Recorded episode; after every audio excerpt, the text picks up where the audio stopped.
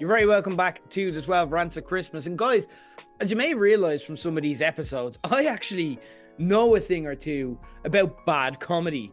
I'm a little bit of a comedy nerd myself, with Conan O'Brien probably being my number one idol in the field. But to name just a few others I can watch anytime if I need cheering up or want to get some tips, I turn to the likes of Bill Burr, Robin Williams, Bill Hicks, Tig Notaro, Martin Short, Billy Connolly. Apparently, I just really like funny guys called Bill, okay? Uh, Richard Pryor, Dara Ó Briain, and Norm Macdonald, to name just a few. My current obsessions are all Irish. Uh, I really, I'm really liking the work of Catherine Bohart, Justine Stafford and Garron Noone. You have to mention Garron, of course, to get the TikTok hits. Uh, they're very important.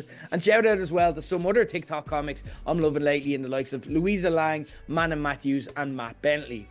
The problem though with the rise of YouTube, Vine, and now TikTok or Reels is that it's created a meme culture in comedy that means anyone who's had one friend ever say to them, Oh, you're gas, mate, you should be a comedian, now thinks they can be funny professionally and they don't actually need to put in any effort to do so. And for every Garron that we probably get this way that we never ha- would have gotten beforehand, we have a million other people just taking up oxygen, trying way too hard to go viral that meme culture that I speak of is basically just repeating the same six jokes with slightly different twists. So, today, for my own sanity as much as anything, I want to call out what those six jokes are and why they are the bane of comedy. One, anti woke comedy.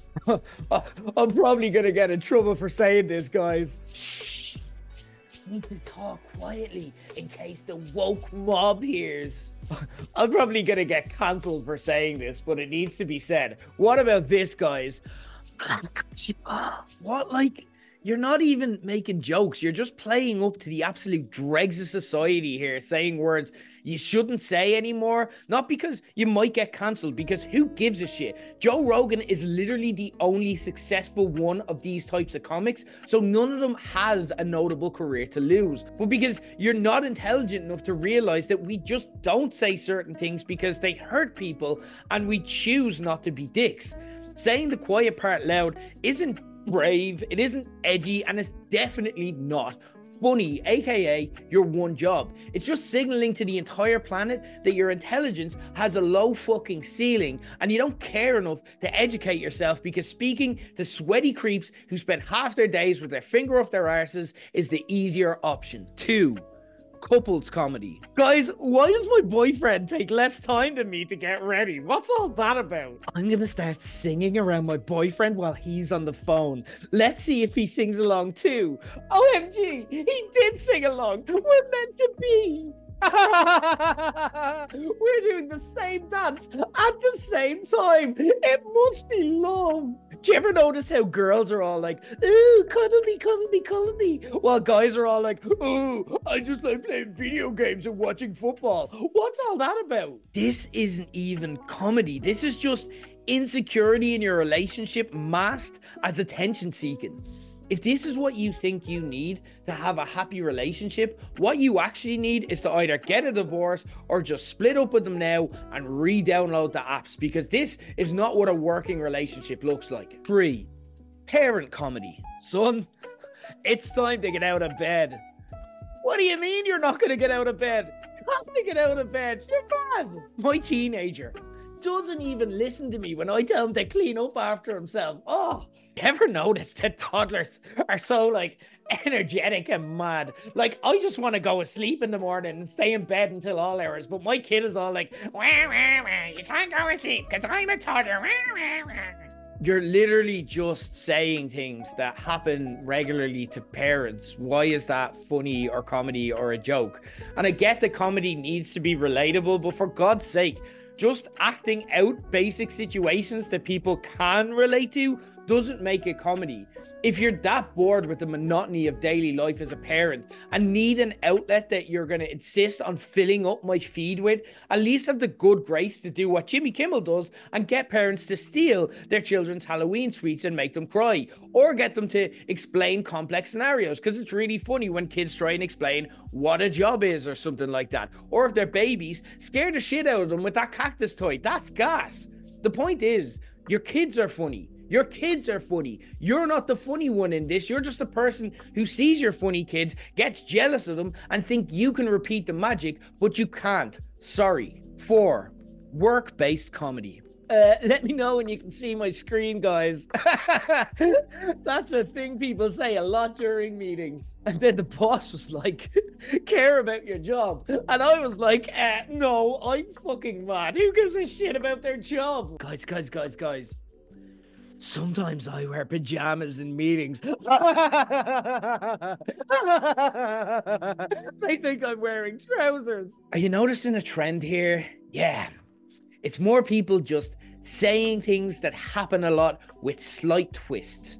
The worst thing I hate about work comedy is that it actually reminds me of being in secondary school where the gag is that anyone who cares and takes pride in the thing they spend more time in their waking hours doing than anything else in the world is somehow the loser of the scenario. Like kids who actually tried at school and worked hard to get good opportunities later in life were swats. But while you're desperately trying to parody this on TikToks for a few empty likes that won't fill that gaping void inside of you, the people that you're slagging are actually out there living more fulfilling lives because they give a shit about what they do. You need to get over this whole, I'm not going to try because trying is for losers mindset and just fucking grow up five. I'm getting old comedy. I don't listen to the same music young people do, and I think my music is better. Me on a Saturday night in my 20s. Yeah, I'm gonna get drunk and party. Me on a Saturday night right now. I'm really tired and old. I now say things that my parents used to say, like, eat your dinner, do your homework. What happened to me? Again, with it just saying things that all of us think at some stage. But when professional comedians do it, why they're on stage and successful is they're able to identify and come up with funny ways of describing situations we didn't already realize that we could relate to.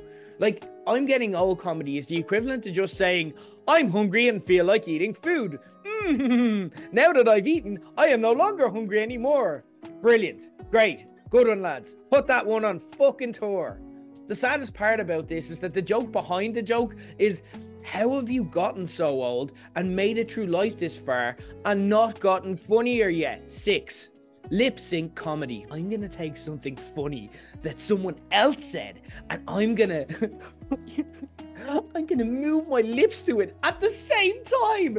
That's like me doing the funny thing too, right? Okay, rant time. Lip sync comedy isn't something that any of us think is funny, including the people who do lip sync comedy.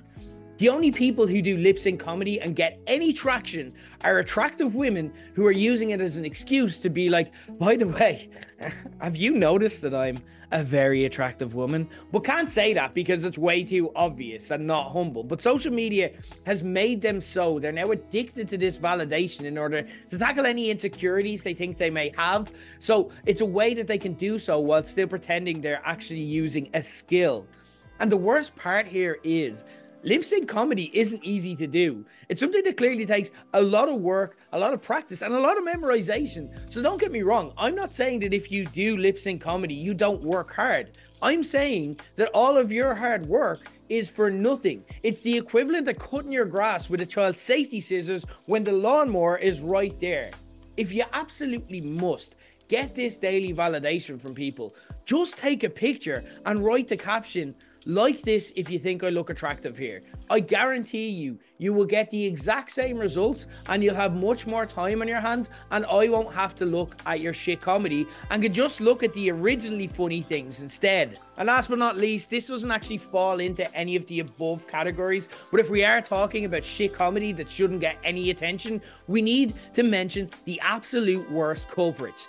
Ricky Gervais or Matt Rife Netflix specials. Fucking hell. Anyway, guys, back tomorrow with the final edition of this year's 12 Rants of Christmas. Thanks for listening as always.